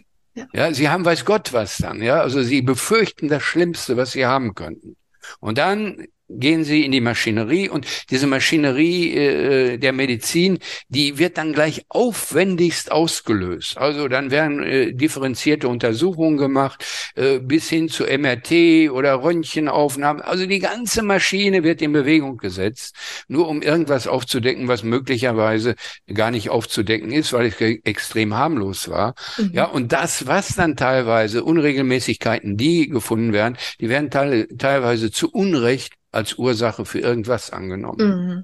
Ja, denn meistens lösen die gar nichts aus. Mhm. Ja, also dieses Runterkommen, die Menschen sind erzogen worden zu einer hohen Sensibilität, was Empfindungen von Krankheiten angeht.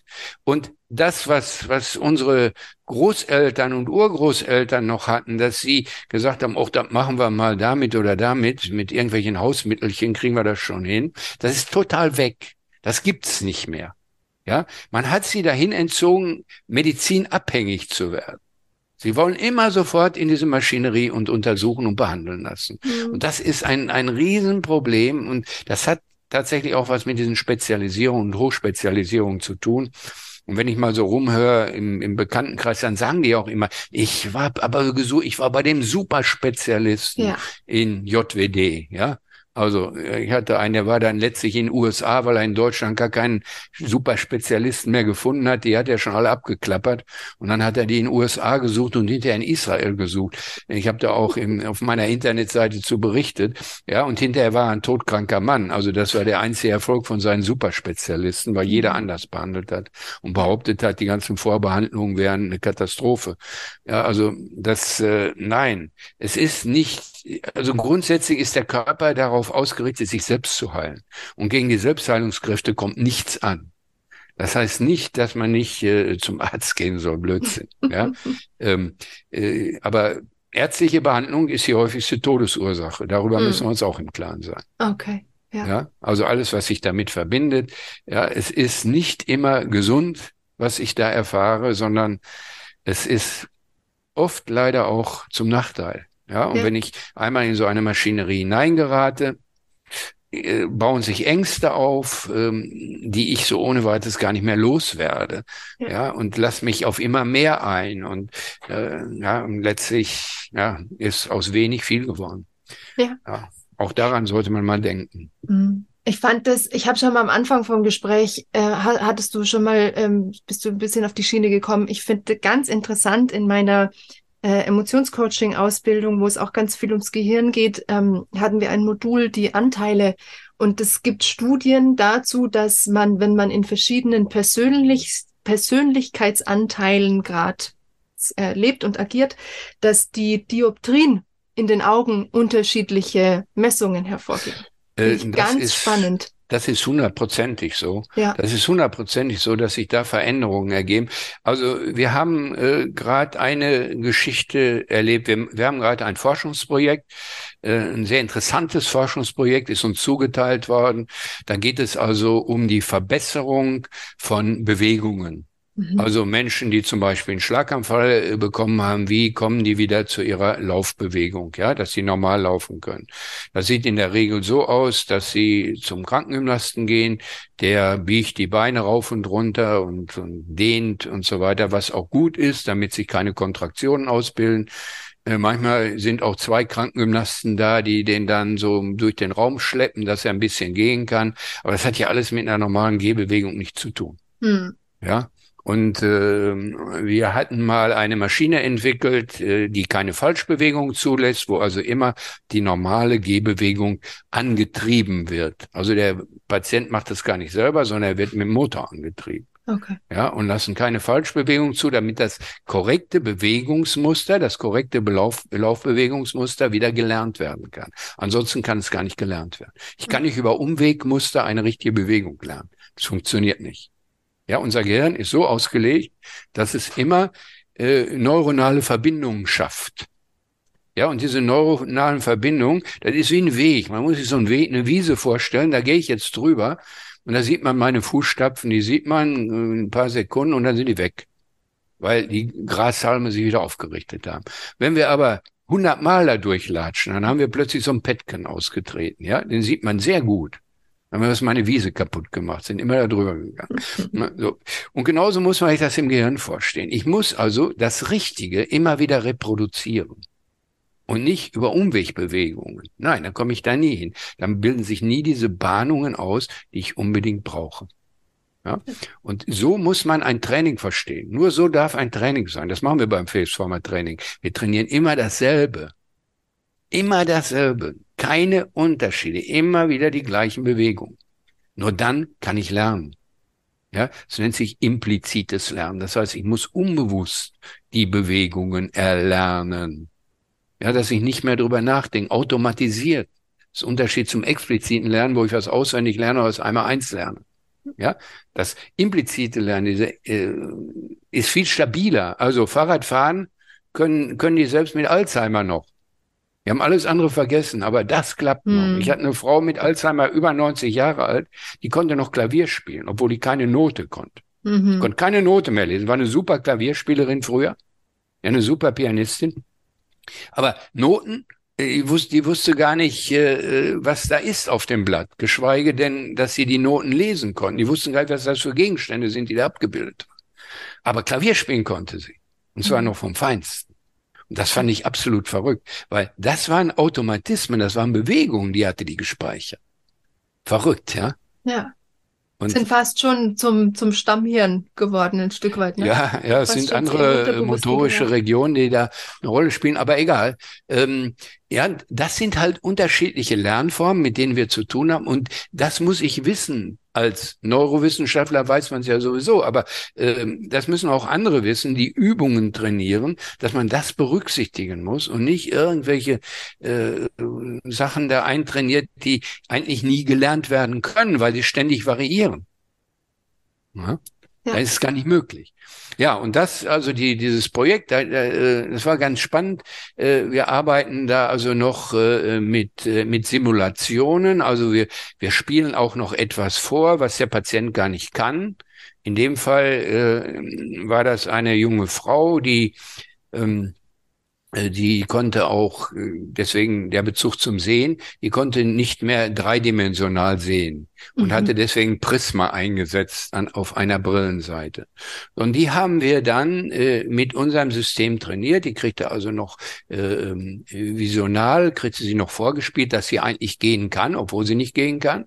Also wir haben völlige Irritation des Gehirns nochmal produziert und im gleichen Rhythmus, wie sie geht, sie ist ja angetrieben worden, sah sie sich auch gehen. Ja, okay. Obwohl sie nicht gehen konnte. Ja, ja. Verrückt, ne? Ja, und das Interessante war, sie konnte nach einer Woche wieder gehen, vernünftig gehen und obwohl sie vorher 4 Jahre überall in allen möglichen Kliniken behandelt worden ist, in Schwindelkliniken und. Man hatte das auch diagnostiziert, dass das vestibuläre System zerstört wäre bei ihr. So, und solche Geschichten, naja. Und das Auffällige war aber, sie konnte mit dem einen Auge wieder sehen. Sie brauchte diese 3D, also das Prisma nicht mehr. Ja, also diese Zusammenhänge, die du da gerade erwähnt hast, die sind 100%ig da. Ja. Ja, wir müssen sie nur richtig aktivieren. Man muss wissen, wie kann man sie aktivieren. Dass sie da sind, davon bin ich 100%ig überzeugt. Und man kann es beweisen, dass sie da sind. Also das war ja so ein typischer Beweis dafür. Ja, weil wir können einfach nichts auseinandernehmen in unserem Körper. Das spielt alles irgendwo zusammen. Ja, ja, ich glaube, es kommt auch einfach immer mehr irgendwie auch so in der Psychologie dieses biologische, die ganzen biologischen Aspekte, die da mit reinspielen. Was passiert im Gehirn? Wie sind die größeren Metazusammenhänge? Es kommt ja immer mehr. Ich glaube, es ist schon ein Wille da.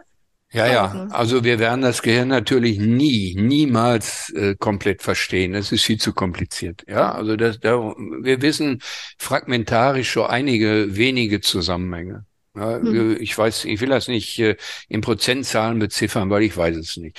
Jedenfalls, wir glauben viel zu wissen über das Gehirn, aber nur derjenige, der viel weiß, der weiß, dass er eigentlich wenig weiß. Ja, also die anderen bilden sich ein, sie wüssten weiß Gott was und wissen verdammt wenig, aber derjenige, der sich intensiv damit beschäftigt, der weiß, dass er sehr, sehr wenig weiß. Ja, und der alte Spruch von Sokrates, der trifft auch aufs Gehirn zu. Also es betrifft nicht nur das allgemeine Wissen und die Wissenschaften insgesamt, sondern ja, das ist tatsächlich so. Das Gehirn ist halt viel zu komplex. Mhm. Ja, spielen so viele Dinge rein. Den Weltraum verstehen wir auch nicht. Ja, obwohl die Weltraumforschung auch schon seit den alten Griechen greift. Also den verstehen wir nicht und werden ihn auch nie verstehen können, weil er viel zu ausgedehnt ist. Mhm. Und Billionen von Verschaltungen in unserem Gehirn, die werden wir nicht verstehen können. Immer nur Fragmente davon. Ja, und das vielleicht, was unsere Messtechnik ermöglicht. Aber unsere Messtechnik ist nicht so subtil, dass wir alles ausmessen können, was da im Gehirn stattfindet. Hm. Ja. Ist auch gar nicht nötig, wenn wir die äußeren Funktionen im Griff haben. Genau. Ja, also wir können dafür sorgen, dass unser Körper so funktioniert, wie es eigentlich biologisch vorgesehen ist, dass da nicht an irgendwelchen Stellen massive Abweichungen sind. Das sollte man immer korrigieren. Ja, und auch möglich im Zusammenhang korrigieren, wenn es machbar ist. Ja, wenn ich einen Verkehrsunfall hatte, kann ich das nicht. Da muss ich natürlich isoliert behandeln, weil da gerade mein Bein geschädigt ist oder mein Arm oder mein Kopf. Das ist ja ganz klar. Ja, darüber muss man nicht diskutieren. Aber so bei anderen gesundheitlichen Problemen sollte man schon ein bisschen darüber nachdenken, was passiert denn da eigentlich, was spielt denn da eigentlich rein. Mhm. Ja, mhm. Egal welche Erkrankungen das sind. Mhm. Ja, und dann Sauerstoffversorgung. Auch bei schwersten Erkrankungen, bei Krebserkrankungen, Sauerstoffversorgung spielt eine große Rolle. Die können wir nicht ausblenden. Die ist immer dabei. Ohne Sauerstoff funktioniert nichts im Körper. Und warum soll ich denn den Sauerstoff nicht so zuführen, wie es sein muss in meinen Körper? Ja, weil daran ist erstmal nichts falsch. Und vielleicht hat es ja Auswirkungen auf die Krankheit. Das soll keiner im Vorfeld versprechen, um Gottes Willen. Aber ich sehe eine Auffälligkeit und korrigiere die. Ja, und wenn es dann solche Folgen hätte, wäre ja sensationell und klasse. Dann freuen wir uns alle. Ja, ja. Ja, wir wissen es nur, wenn wir es mehr etablieren, wenn wir unser Augenmerk mehr darauf richten und da ein bisschen mehr Achtsamkeit auch entwickeln. Ja. Sind wir schon ganz gut so langsam am Ende angekommen. Ich habe immer eine letzte Frage, die ich allen stelle. Die würde ich dir auch stellen. Und zwar, was deine Version von einem gesunden Menschen oder Musiker oder beidem ist. Meine Vision von einem gesunden Musiker. Ja. Also meine Vision von einem gesunden Musiker ist erstmal, dass er gut spielt. Denke ich, dann ist er erst für mich gesund und für ihn gesund. Ja, also wenn er ein Hochklasse-Musiker ist, das finde ich immer klasse. Das ist was Besonderes und spricht auch für eine gute Disziplin. Und wenn er dann Auffälligkeiten hat, dann kann er diese Disziplin auch dafür nutzen, die zu beseitigen.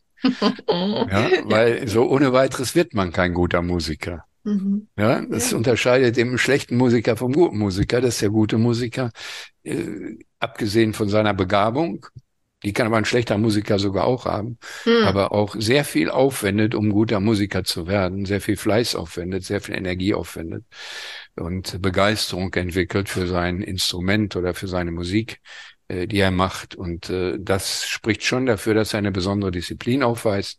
Naja, und die kann man ja auch ausdehnen auf andere Dinge, wenn sich in unserem Körper etwas abbildet, was eigentlich anders funktionieren müsste. Sehr gut. Ich werde diesen Wink mit dem Zaunpfahl, mit der Disziplin, werde ich jetzt mit in mein eigenes Faceformer-Training nehmen. Ich werde mir den jetzt bestellen.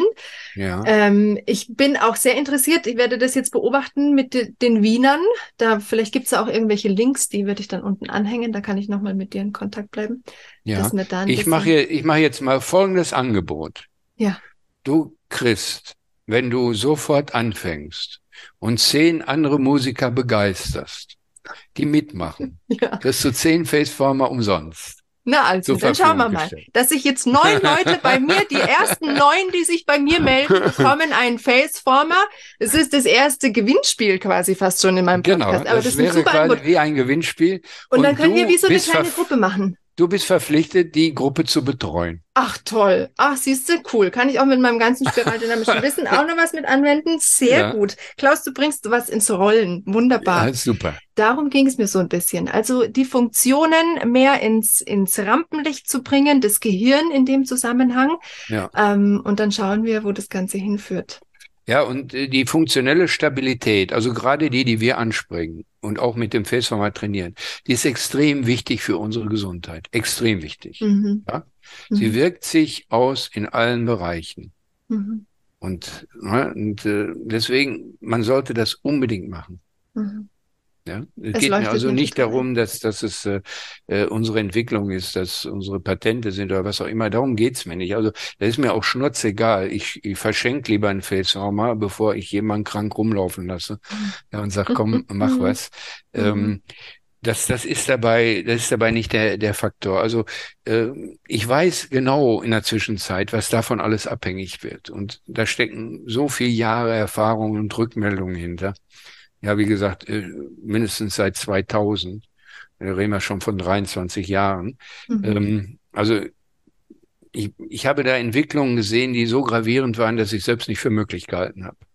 Ja, aber wie gesagt, wir dürfen nicht nur diese isolierte Funktion sehen, die sehr gerne bei Kieferorthopäden oder so gesehen wird. Wir müssen ein komplettes Funktionssystem mit den allen kausalen Wirkungen, also mit dem ganzen Rattenschwanz, der da hinten dran hängt, das müssen wir betrachten. Ja? Okay. Ja, sehr war nett. Gut. Sobald du das geschafft hast, wird das realisiert. Dann rufst du mich an und sagst, es kann losgehen. Ja, der Podcast wird jetzt geschnitten und wird veröffentlicht und dann schauen wir mal, wer sich von euch gleich als erstes meldet. Ja. Und dann lassen wir da eine Gruppe losstarten. Sehr gut. Okay. Vielen, vielen Dank für das schöne Gespräch, für den vielen Input. Und es wird bestimmt nicht unser erstes und letztes gewesen sein. Gut, freue mich drauf. Ja, sehr gut. Viel Erfolg. Tschüss. Und das war's schon wieder, die Folge mit Dr. Klaus Berndsen zum Thema Nasenatmung, Funktionalität unserer Zunge, unserer Schluck- und Atemmuskulatur und allem, was an Funktionen noch so dazugehört. Und ihr habt's gehört, es gibt 10 Faceformer. Einer davon ist für mich, 9 für euch. Und die ersten 9, die sich bei mir per Mail mit dem Betreff Gewinnspiel, Nasenatmung und meinetwegen auch Faceformer melden, bekommen von mir den Faceformer zugeschickt und können mit mir gemeinsam und den anderen in der Gruppe trainieren. Und der absolute Vorteil ist, ohne mich jetzt unnötig über den Klee loben zu wollen, aber da ich ja als funktioneller Bewegungscoach noch ganz viel mehr Input liefern kann, können wir natürlich anhand des Faceformers und den funktionalen Korrekturen, die wir dadurch vornehmen, noch ganz viel mehr über unseren Körper, die weiteren Funktionen der Bewegung entdecken, erfahren und lernen. Meldet euch also bei mir per Mail an dergesundeton@gmail.com. Ich verlinke auch nochmal alles wie immer in der Folgenbeschreibung. Genauso auch die Seite von Dr. Klaus Berndsen, über die ihr euch dann nochmal, falls nötig, etwas genauer über den Faceformer informieren könnt und euch das Gerät mal anschauen könnt. Und solltet ihr Fragen haben, könnt ihr euch auch gerne direkt bei mir melden. Ich bin jetzt auf jeden Fall gespannt. Ich freue mich tierisch auf das Faceformer-Training, alleine für mich schon. Und ich werde natürlich darüber ein klein wenig auf meiner Seite, über die Blogseite und auch auf den Social-Media-Seiten berichten. Soweit, so gut. Erst einmal dazu. Ich wünsche euch jetzt wie immer eine gute Zeit. Mein Name ist Veronika. Habt ganz viele gesunde Töne. Bis zum nächsten Mal. Ciao.